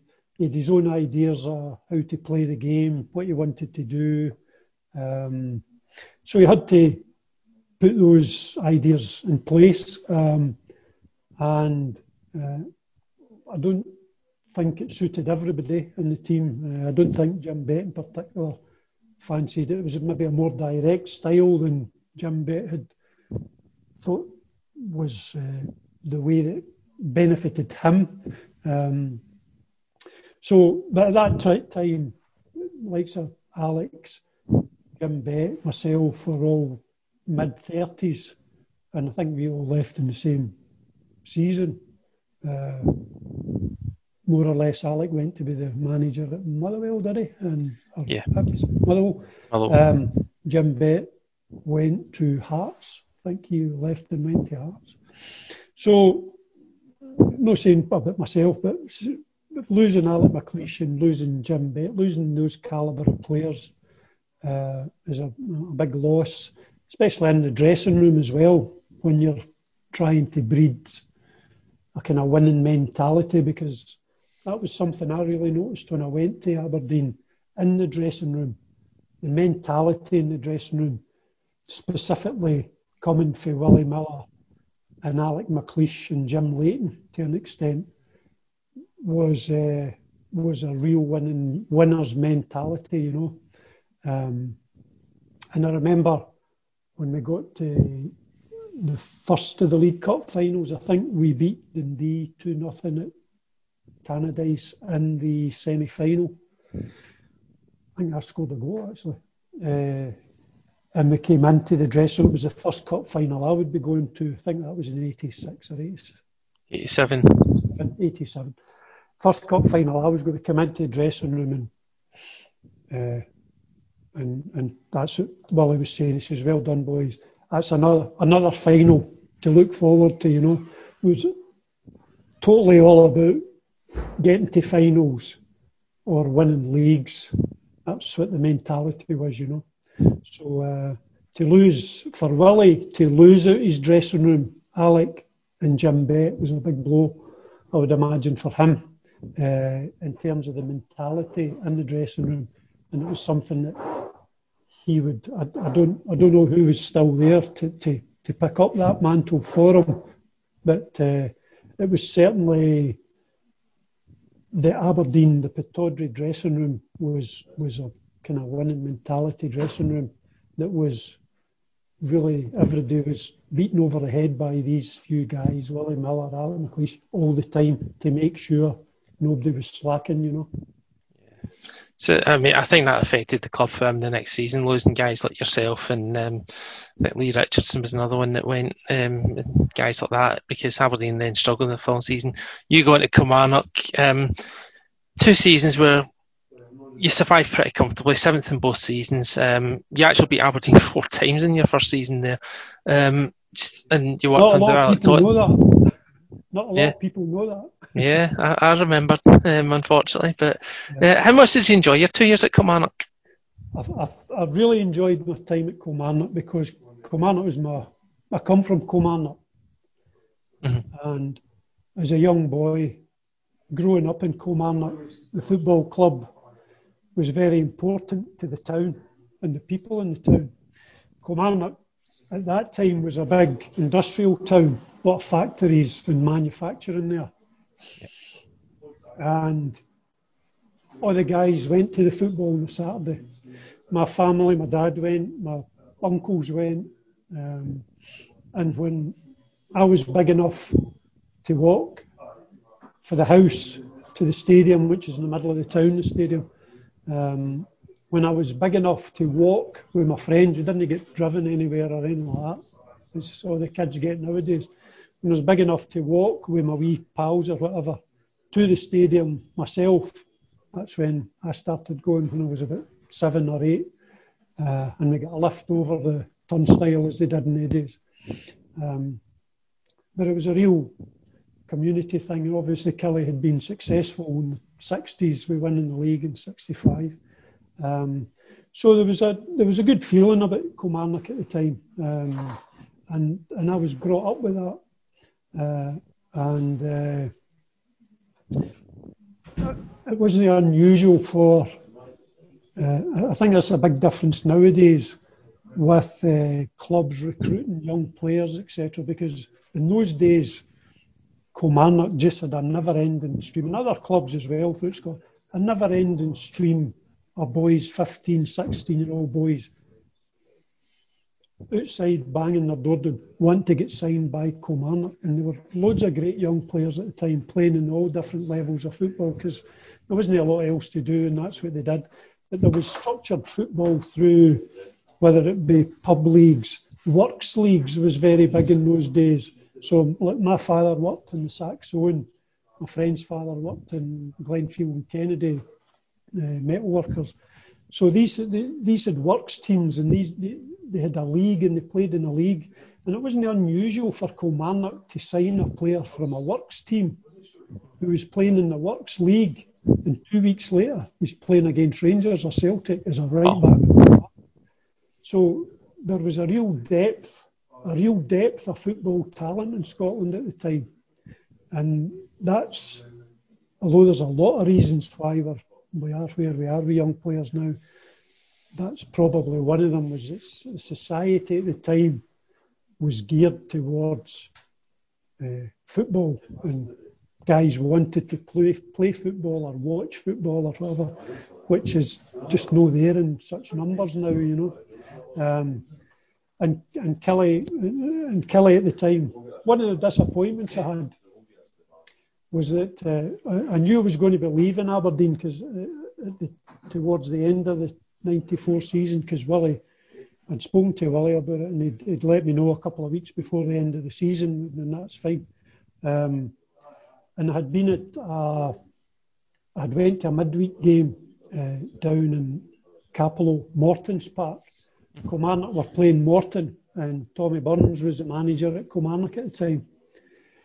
Uh, and I went down, I watched the game because I was down for some other reason, and somebody said, You want to go to the Killie game at Morton? I said, I will go up. So we went up, watched the game, ended up in Allan McGraw was the Morton manager at the time, ended up in Allan McGraw's uh, office afterwards, where uh, Tommy Burns and Billy Stark, who's an ex teammate of mine at Aberdeen, was assistant at Kilmarnock.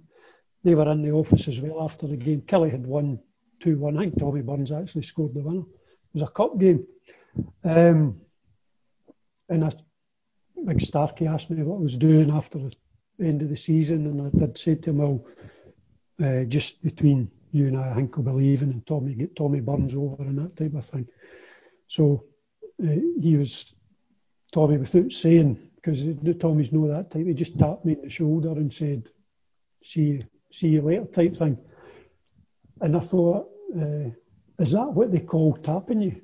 when, they ta- when he actually tapped me quite hard twice on the shoulder, you know, and looked at me and I says, "See you later," as he tapped me. And I thought maybe that's where that saying comes from. You've been tapped, you know. Uh, anyway, as, as it transpired, uh, Tommy Burns, he obviously didn't know he was going to Celtic at that point, but he went to be the Celtic manager at the end of that season.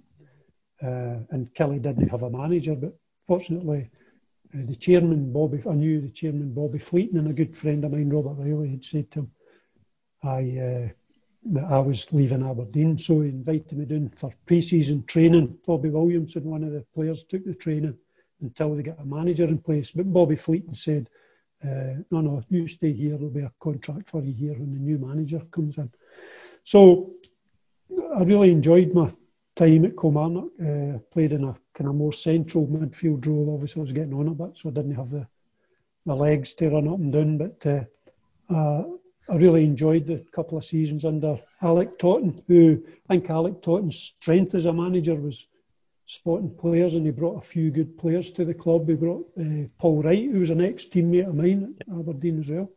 Um, couple of guys, younger boys from Manchester United, a guy called Colin McKee, who was a, a winger, and Neil Whitworth, who was a centre half, good big centre half, um, and uh, uh, Stevie Maskrey, who was a St Johnstone striker, was a really good player with Stevie, good goal scorer. And uh, I mean, had a good season, you know, mid mid table type thing, uh, playing decent football, I thought, and on the hallowed turf of uh, Rugby Park, you know, which was a fantastic pitch. Unfortunately, it's like a living room carpet nowadays, but it was uh, one of the best pitches in Scotland at the time, and it was a great. Every, oh, oh, I remember as an opposing player going to play at every opposing team, all the players loved going to play at Rugby Park because the pitch was so good, and it's now Astrograph.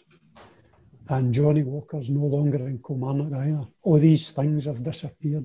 The pitches disappeared. Johnnie Walker's disappeared. The whisky, all the all the famous things that Kilmarnock could have gone. You know. That's a that is a shame. Then you obviously leave after two years. Um, you go back to Ayr for a season, and one of the first things that you did for Ayr um, when you go back was um, score the winner against um, your old club to put them at the um, Coca-Cola Cup as it was in Coca-Cola League Cup. Um, that must have been a, a I mean, you see a lot of modern day players, you know, when they score against a former club, they do the, the hands, the hands down thing. They don't want to celebrate. But for what I saw in the picture, um, you celebrating, to be honest, quite rightly. Absolutely, you've got to. I mean, this, uh, what do they call it? Virtue signalling, right?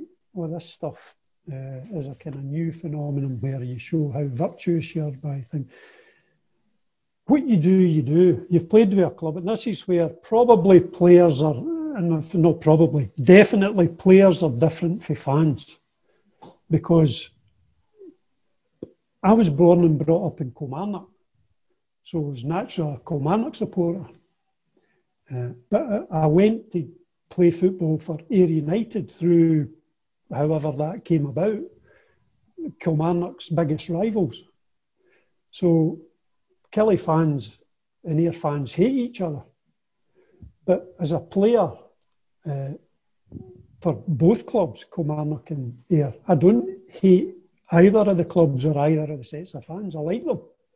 Um, but whoever's paying your wages, whichever team you're playing for, is who you're trying to help win the game. So if you, you happen to score a goal to win the game, then fine. That's what you do, and you celebrate because you've won the game. If I'm playing for Ayr, I would do that. Playing for Kilmarnock, I would do that. But I can understand why fans see it differently. But mm-hmm fans, to my mind, have to understand why players see it differently as well. Yeah, I agree. Um, and uh, and, there, and there is a because to a player it's their it's their livelihood, it's their job, and and and if I'm playing with Kilmarnock and I'm getting 500 quid a week, and Rangers want to sign me, and Kilmarnock fans hate Rangers, and I go to Rangers because they want to pay me £5,000 a week. I mean, oh, shouldn't go there because, I mean, it's just nonsense, you know, and, and, and it's, it's reality. Football, and I understand football is all about emotion and, you know, there's, a, there, there's the passion there and there's the, you're dedicated to your club and that type of thing. But that doesn't mean you lose all sense of reality either. You know, you've got to, you, you've got to keep a firm grip on reality. And to be fair, I think most fans do. It's just a kind of noisy minority that pick up these kind of things and they're totally unrealistic and and uh, uh, and they're hypocrites as well because if it was them that was in the position, they would do the same thing as well. Yeah. But that's the thing about football, uh, and we all live by that. But funny thing about that goal I scored at, uh, at Rugby Park, um, I, hadn't scored for Killie in the two years. I was playing in a kind of holding midfield role, so I wasn't really up the park. Although I was playing in the same position for Ayr and I managed to get up the park, so that's no real an excuse. Uh, somebody did a shot and it bounced off the keeper, big Drago Lekovic, who was a fantastic goalie and a brilliant character. Bounced off him and he tried to recover it, but I managed to nip in and get in front of him and poke it in the goal. But uh, I had a good laugh with him about that afterwards, although he wasn't uh, too too happy about it. But Drago was he was a, a, great character. I remember when when I was at Kilmarnock, uh, Drago, and he spoke in this kind of broken, it was like kind of Manuel, a to Fawlty to this kind of broken English, you know. Um, and Alec Totten come in towards the end of one season and says, right, boys, uh, we've got other players in, and says, right, boys, we've got a trip. Look, we've been offered this trip at the end of the season to go to uh, South Korea to play in the Korea Cup. which is a big thing over there, you know, the Korea Cup big thing. The South Korean national team playing it. There'll be a team for Brazil and there'll be a team for Chile, I think it was. Uh, and it's an end of season trip and it's uh, if you're there, we'll be there for 10 days. Uh, we'll play two games, and if we, depending on how we go on, we might be in the final, in which case we'll be there for 18 days or something. So we're either there 10 days or 18. And if you win, the uh, the winners, uh, the winning club gets a, a hundred thousand pounds, which will be split up between everybody involved, you know. But you've got to win to get that. So that's going to be split up. So there'll be a squad of 22 or whatever going over, right? So uh, I was quite pally with Big Drago Lekovic, and he told me the stories when he was he'd been a goalkeeper since he was a wee toddler with coaches in these days over in Yugoslavia, and he played with Red Star Belgrade. And when he was old enough to go to be in the, the first team, the Red Star on the bench with him, used, Red Star Belgrade made all their money by playing exhibition matches all around the world, you know because they were a big name at the time. Yeah. And they would go to all these countries to play these exhibitions. And he said, uh, so what would happen was the chairman would come in, I were going over to Germany to play Bayern Munich in an exhibition match. Oh, good, he says, because we always got a big brown envelope full of money, you know. So after the game, uh, after these exhibition games, the chairman would come in to the dressing room with all these envelopes full of money, he said, and he would give each player an envelope full of money. And he says, Oh, big money. He says, He used to call me Mr. Roger. Mr. Roger, Mr. Roger, big money, big money. You know, and I'm saying, Oh, well, that's, that's great, Drago. So I remember after Alec Thornton at this meeting, he'd mentioned the 100,000, right? Went into the shower, we're getting a shower, and Drago's in the shower next to me, and he says, Mr. Roger, Mr. Roger, he says, Mr. Alex, he say, he say 100,000 pounds. Is that each? And I says, no, no, that's no each, Drago. You're not at Red Star Belgrade now. You'll get a bit, you'll get a bit two grand or something like that if we win, but we'll not win it. Trust me. so uh, I used to have a fairly laugh with Big Drago. He was funny. Yeah, innocent. Um, so yeah, yeah. So here was one of the last clubs that you played at. Um, you mentioned your spell party. You had a wee spell coming in the south, um, your last club before you retired, um, and then you went back to to to manage a club um, for a season and a half. Um, just how did how, how did you find the management game? Well, I actually went back. Um, I was back living in here at the time, um, and myself and my brother-in-law just started the business that we we, we run now, um, and what happened at Ayr United was Bill Barr had had a period of big investment in the club. They were full time. They'd got to a couple of finals, I think, trying to get into Premier League. And Bill Barr was the chairman. And uh, he had he had funded the whole thing. Bill Barr was a very wealthy guy. He'd funded the whole thing. Uh, but what happened when that came to an end? Uh, Bill Barr was retiring for his business, all the rest of it. Came to an end uh, and he was stepping back from the club. So the the new chairman uh, was uh, Mr. Cameron. I'm just trying to get his first name. Lachlan Cameron's his son. Uh, I'll get his first name. I have terrible memory, as I said. But uh, so he, Mr. Cameron, took over the club as, as chairman. Uh, the point at that point, Campbell Money was the manager. Uh, they were all full time. So come the end of the season, the story goes, whether it's right enough or not, story goes that there was a big tax bill, or there was a big bill came in uh, from the revenue, and Mr. Cameron uh, said to the secretary at the time, "What happens with this big bill here?" He said, "I've never seen this before." He says, "Oh no, uh, Bill Barr usually just writes a cheque for that," and and uh, the the fella said, "Oh, well, I'm not so sure about that. You know, mega bucks. You know." Uh, so at that point, um, they had to restructure the club, and the revenue. So the, the word goes, uh, let them have a repayment plan so they could pay it back. So uh, Campbell Money was told end of the season, club will begin back full time. All the full time, sorry, part time, all the full time contracts will end. Uh, and at that, Campbell just be saying, okay, well, I'll, I'll go now then. So he left. Um, uh, uh, Mr. Cameron, I'm going to get his first name just shortly. He got in a few locals uh, who were Ayr United supporters onto the board to work for the club to try and get himself through this period of paying this debt back.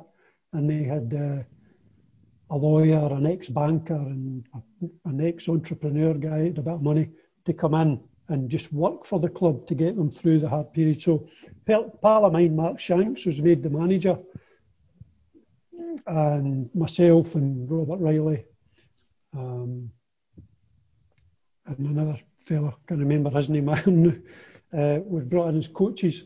So, towards the end of the season, uh, Mark left before uh, there was maybe about five or six games to go, I think, and Mark left. Uh, and the chairman said to me, Do you want to just take over uh, as a manager because Mark's leaving and then see how things go after that? So it was really no a good time for me because I had just started this business. My, my business partner was saying to me, what's happening with this? Because they were full-time players there, sometimes I was nipping down to take the full-time players in training during the day, which means I was away for the business. Um, and I said, well, it's only full-time for a few months and then it's going part-time. So it'll be training at night after that, so no be away for the business type thing so much. So um, wasn't a good time for me to do it anyway, but uh, anyway, they survived in the league at the end of the season. So a lot of the full-time players, they all knew they were leaving, although they hadn't been told, because they knew the club was going part-time. So it was a bit of a flogging a dead horse to try and get them across the finishing line. They just survived by the skin of our teeth. So at the end of the season, brought in loads of players for the juniors, 50 quid a week. Uh, so there was half kind of ex-seniors and half juniors in the, the, the, the team. Uh, some great ex-seniors, some great seniors players like Jerome Vareille, who's a fantastic professional. Um, wee Paddy Connolly as well, fantastic ex Dundee United, brilliant professional guys that were there to to help the help the club out in these hard times. And really, I was doing it because, and I was doing it for virtually nothing because they never had any money at the club. So the manager's wage and the coach's wage I put together and I split it with my coach Robert Riley so that we were both getting the same because it was hardly anything anyway so that he was getting a wee bit more. Tommy Tate was a coach and gave him some of our wages. Then Gus Hollis, who had been the ground staff, uh, the kit man at Kilmarnock, who was a fantastic uh, character, brought him in to do the kit, and we gave him some of our wages as well. Not, I'm, I'm saying some, some like twenty-five pound because we were hardly getting them, so that his wages were a wee bit, so it could pay his petrol at least. So really hard times. So, uh, but we, but we managed to do well in the league. You know, we were we, we, the team were actually playing pretty well, uh, and kind of halfway through the second season, we'd signed uh, Ryan Stevenson, who was a good player, played with St Johnstone, was an Ayr United supporter, and he came into the team. We'd got him on loan, and then there was a talk about signing him. Uh, we had also signed a what's his name again? He was a right good player at Dundee United. Uh, does all the coaching in Glasgow now with a oh, what's his name again? No, I can't remember his name either. There's a really Andy McLaren. Andy McLaren, who was a striker come winger, who was a Premier League player. Now we were playing the same division. So he had been banned for the game for like so many months because of something he'd done or get sent off or swore at a ref or something. So he's without a club. So we spoke to him, and he's a nice guy, but he's just a bit passionate about football and gets carried away with refs and everything. Mm-hmm. So we'd signed him and we knew he would do well. We'd just signed Ryan Stevenson again. So towards the end of the season, we knew we were going to start run, uh, coming up, but we had had a bad run over Christmas where we had pl- been playing well enough, but just that what I'm talking about, we had been drawing the game or losing one on a late goal or something like that. So we hadn't had a good run. But with Andy McLaren now coming in, his goal scoring was our problem. That would be that sort of it. And we fancied that we could get in the playoff positions before the end of the season. But anyway, what I learned from a kind of long way of saying I have learned something about management is the people that run the club don't listen to you as the manager. They listen to external people. So when you're telling them what I've just told you, uh, when Andy comes in, that will solve it. We've got goal scoring problems. It's affected a wee bit of the confidence. When Andy comes in, they'll start climbing because they've been doing well previous to that. Uh, and we can get in the playoffs. They don't listen to you, they listen to yeah. the people that sit behind them in the stand and all that kind of thing, you know. Mm-hmm. And uh, so the chairman said to me, uh, uh, I were going to make a change because of the wee bad run that you've had and all that. And I says, that's fine, because it's no skin off my back. I'm, I'm a bit busy anyway doing what I'm trying to get a business up and running. But I did feel really, really sorry for the assistant manager, Robert Riley and Tom Tate, because I think they could have taken over um, when I left, because I was going to leave anyway at the end of the season. Uh, then they could have taken over, and because they were really dedicated to you know. Yeah. Spent a lot, a lot of hours, uh, been a lot of hours. But I, I think the thing that I take away from it is I'm glad I'm not, I don't have to rely on trying to get a job in football because it's not a normal business where you can speak to people on a level where they understand what you're talking about. Because a lot of the people, not no fault of their own, but a lot of the people that run clubs don't really know much about football. Um, and they listen to other people that don't know much about football that sit behind them in the stand. Uh, so I feel sorry for, I have a lot of sympathy for managers and coaches because I appreciate how difficult a job it is under the constraints that they've got um, financially uh, and training facilities, just everything about lower league football now is really, really difficult. Yeah, and it's going to get worse um, with um, the no money coming in, as we've talked about at the start.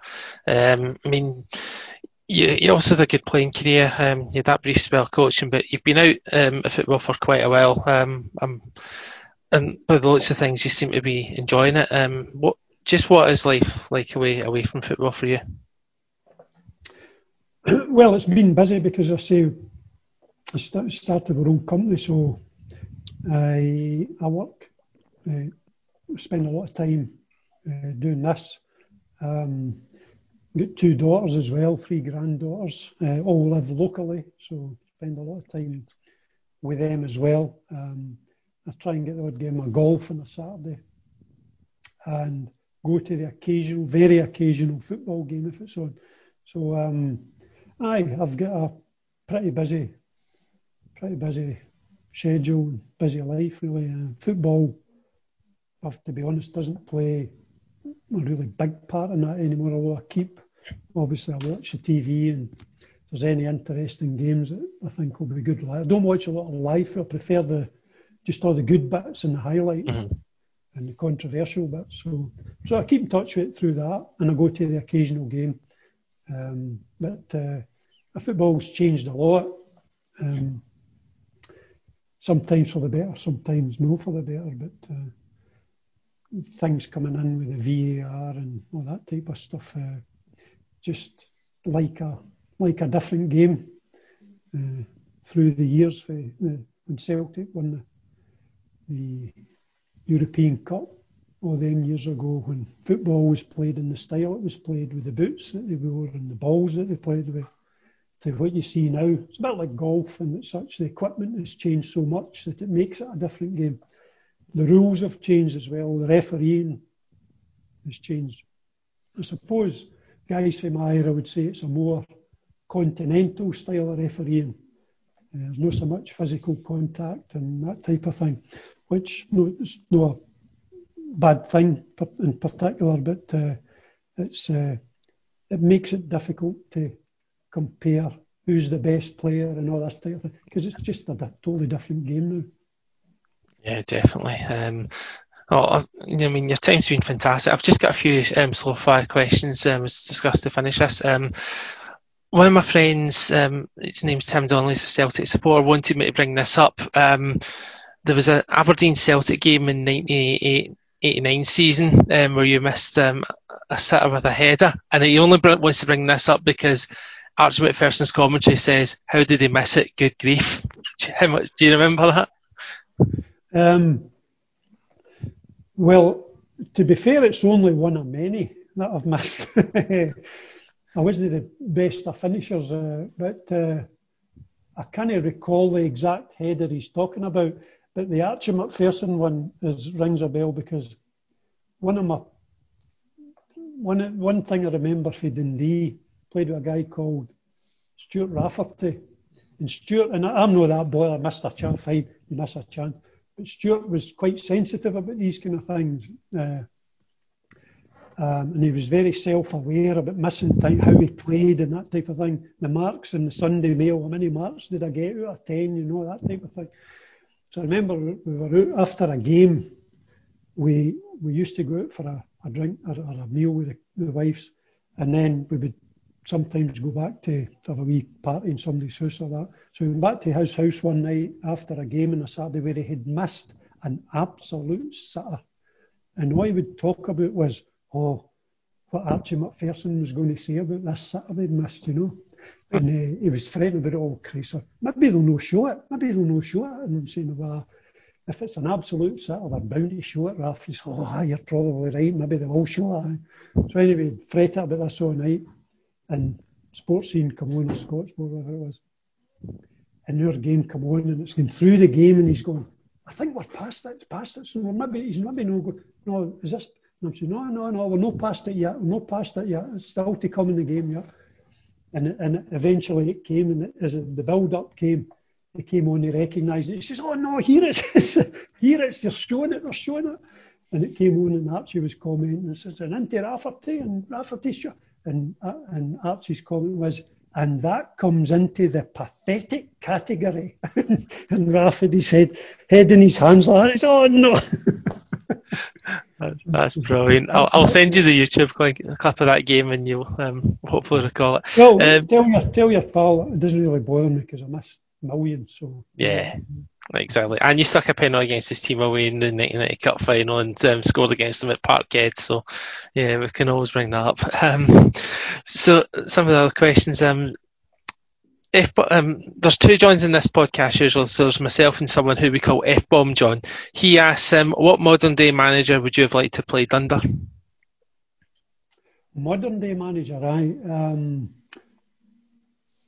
two two that stick. Is this in Scotland or just anywhere? Anywhere. Anywhere. Two that stick out for me are uh, Klopp at Liverpool, Jurgen Klopp, and Man City's manager whose name is Guardiola.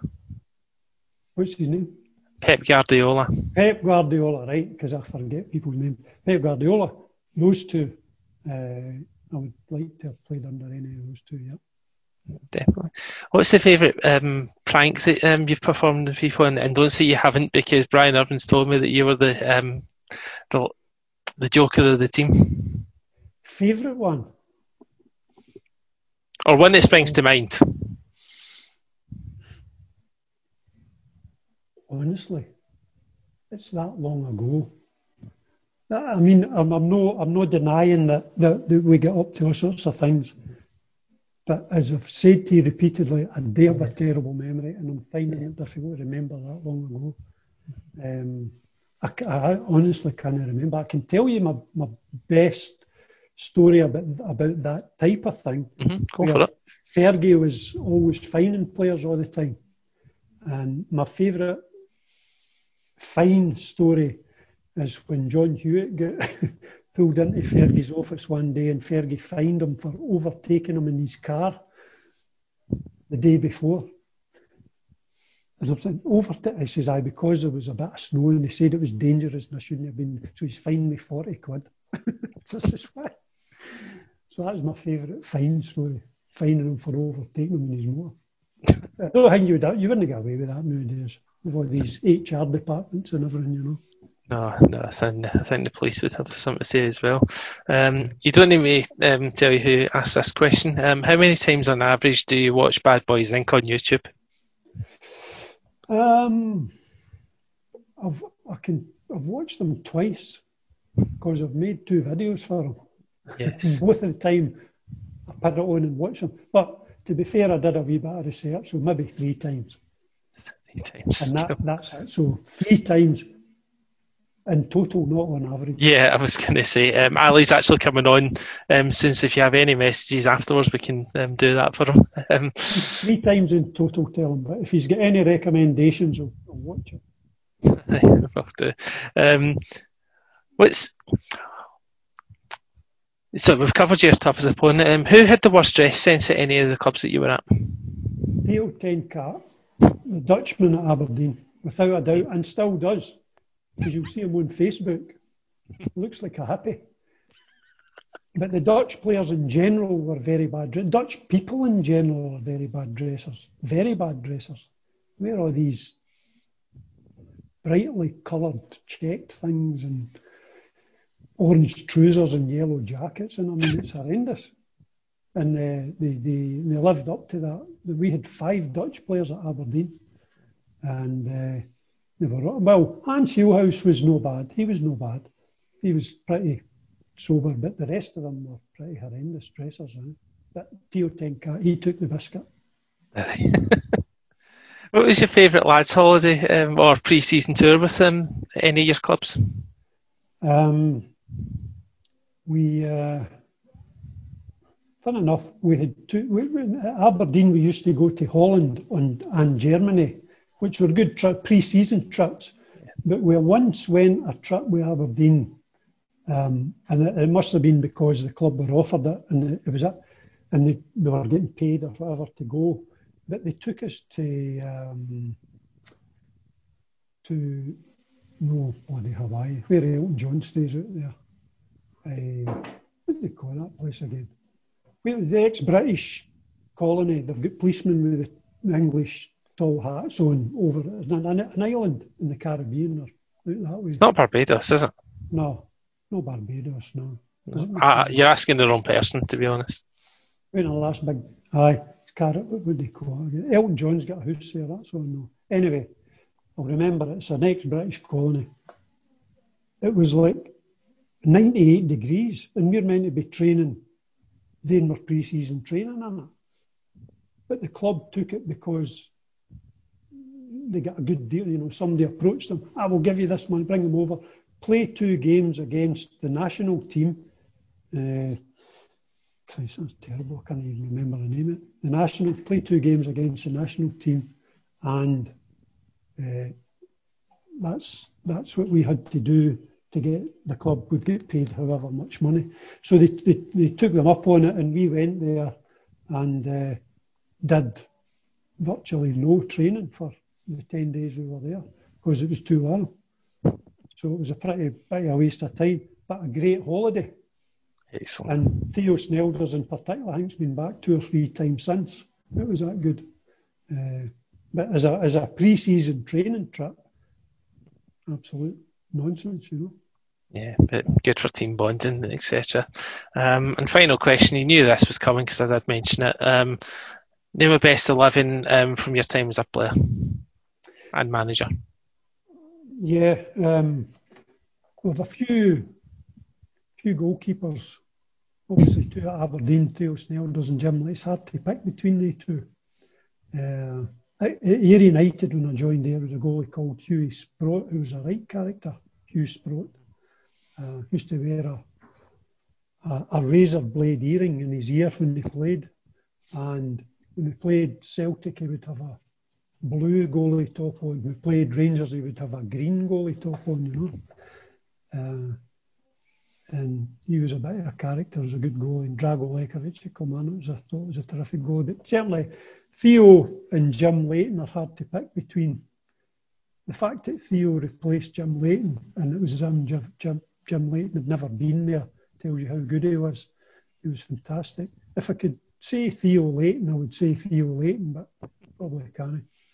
I'll say Theo Snelders then because it's in more in the modern era. Jim's a bit old fashioned now, so I'd like to say Theo Snelders for goalie. And right back, uh, better say Stewart McKimmie because if I don't, I'll get a phone call. If he's listening to it, not that he listens to any football nowadays, I don't think, but Stewart McKimmie. Left back would be toss up between Davy Robertson and Tosh McKinlay, who was at Dundee at the time I was yep. there, who was a fantastic player. Um, difficult to choose between the two, but because Davy Robertson's such a comedian now, I think I'll pick him. Best comedy show on the telly, that. Yeah, Kashmir thing. Absolutely magic. Um, centre halves, well, Willie Miller and Alec McLeish obviously would pick yeah. yourself for for me. Brian Irvine obviously makes a mention. And a fella called Ian McAllister that played at Ayr United, who was a terrific player, played in the national under boys teams as well, but stayed at Ayr all his days. I'm sure there was teams in for him, but stayed at Ayr all his days, Ian McAllister. But certainly Willie and Alec by far the best centre halves. Uh, midfield, probably the best midfield player I played was Jim Bett yeah. um, in terms of central midfield playmaking, that type of thing. Um, but as a as a kind of midfield going forward player, there was a guy who played with Ayr called Brian McLaughlin, who came from Celtic. He had a really bad injury. Big Willie McVie injured him badly in his uh, one of his knees in a, in a reserve game that Celtic were playing. Brian used to be at Celtic as a youngster. Uh, and uh, was hampered by this horrendous knee injury for the rest of his career. It was tipped to be the next Kenny Dalglish by McLaughlin and uh, played with me Ayr um, and was an absolutely outstanding player. Both one of these guys, you didn't know what foot he kicked with. He could kick with any foot, balanced and passes, dribbling, nutmegs, everything. He was a fantastic player. So definitely have him in the midfield somewhere.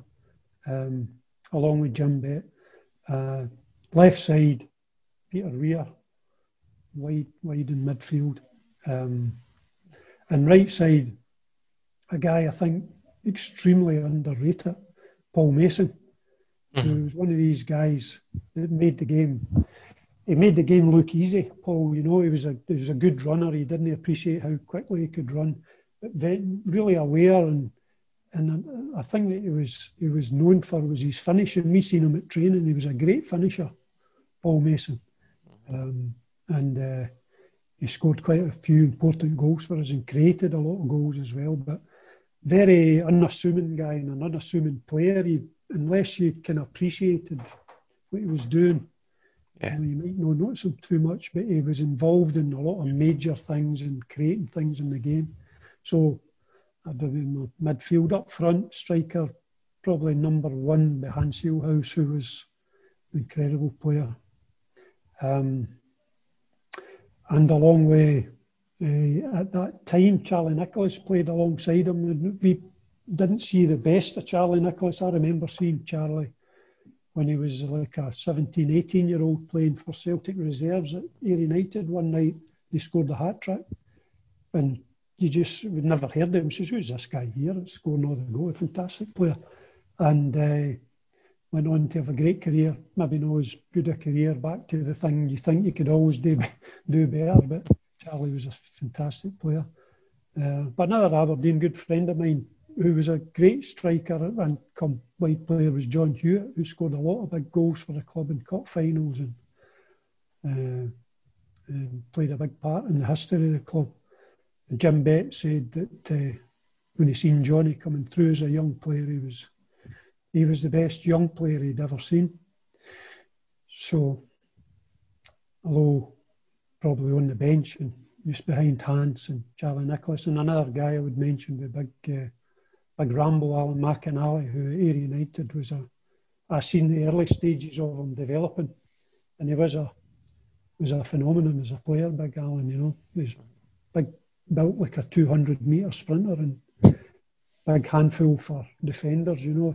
Probably later on in his career, though, that uh, when he was at Aston Villa and Bayern Munich, seen the best of him. Unfortunately, his career, like John Hewitts, was cut short by injury in his late twenties. Yep. But, uh, but no, for, for players that I played a lot with, Hans Gillhaus and Charlie Nicholas would be the strikers. And who's managing that team? Well, it'd be tough to be, although it was only for a couple of months, it'd be tough to be Alec Ferguson, Sir Alec Ferguson. Yeah. As you say. But, uh, uh, I was always amazed at Alec Ferguson, how you could look at him in Match of the Day when he was over 70. The camera would cut to the dugout and he would be standing there. The game maybe not going to plan. And you could see him seething and his face just seething there, you know. And you think, how can a guy who's been in the game so long still have that passion and emotion in him every week? It's just incredible. incredible. Yeah. Yeah, he's a um, yeah, he's definitely one of the greats um, football managers of all time, um, without doubt.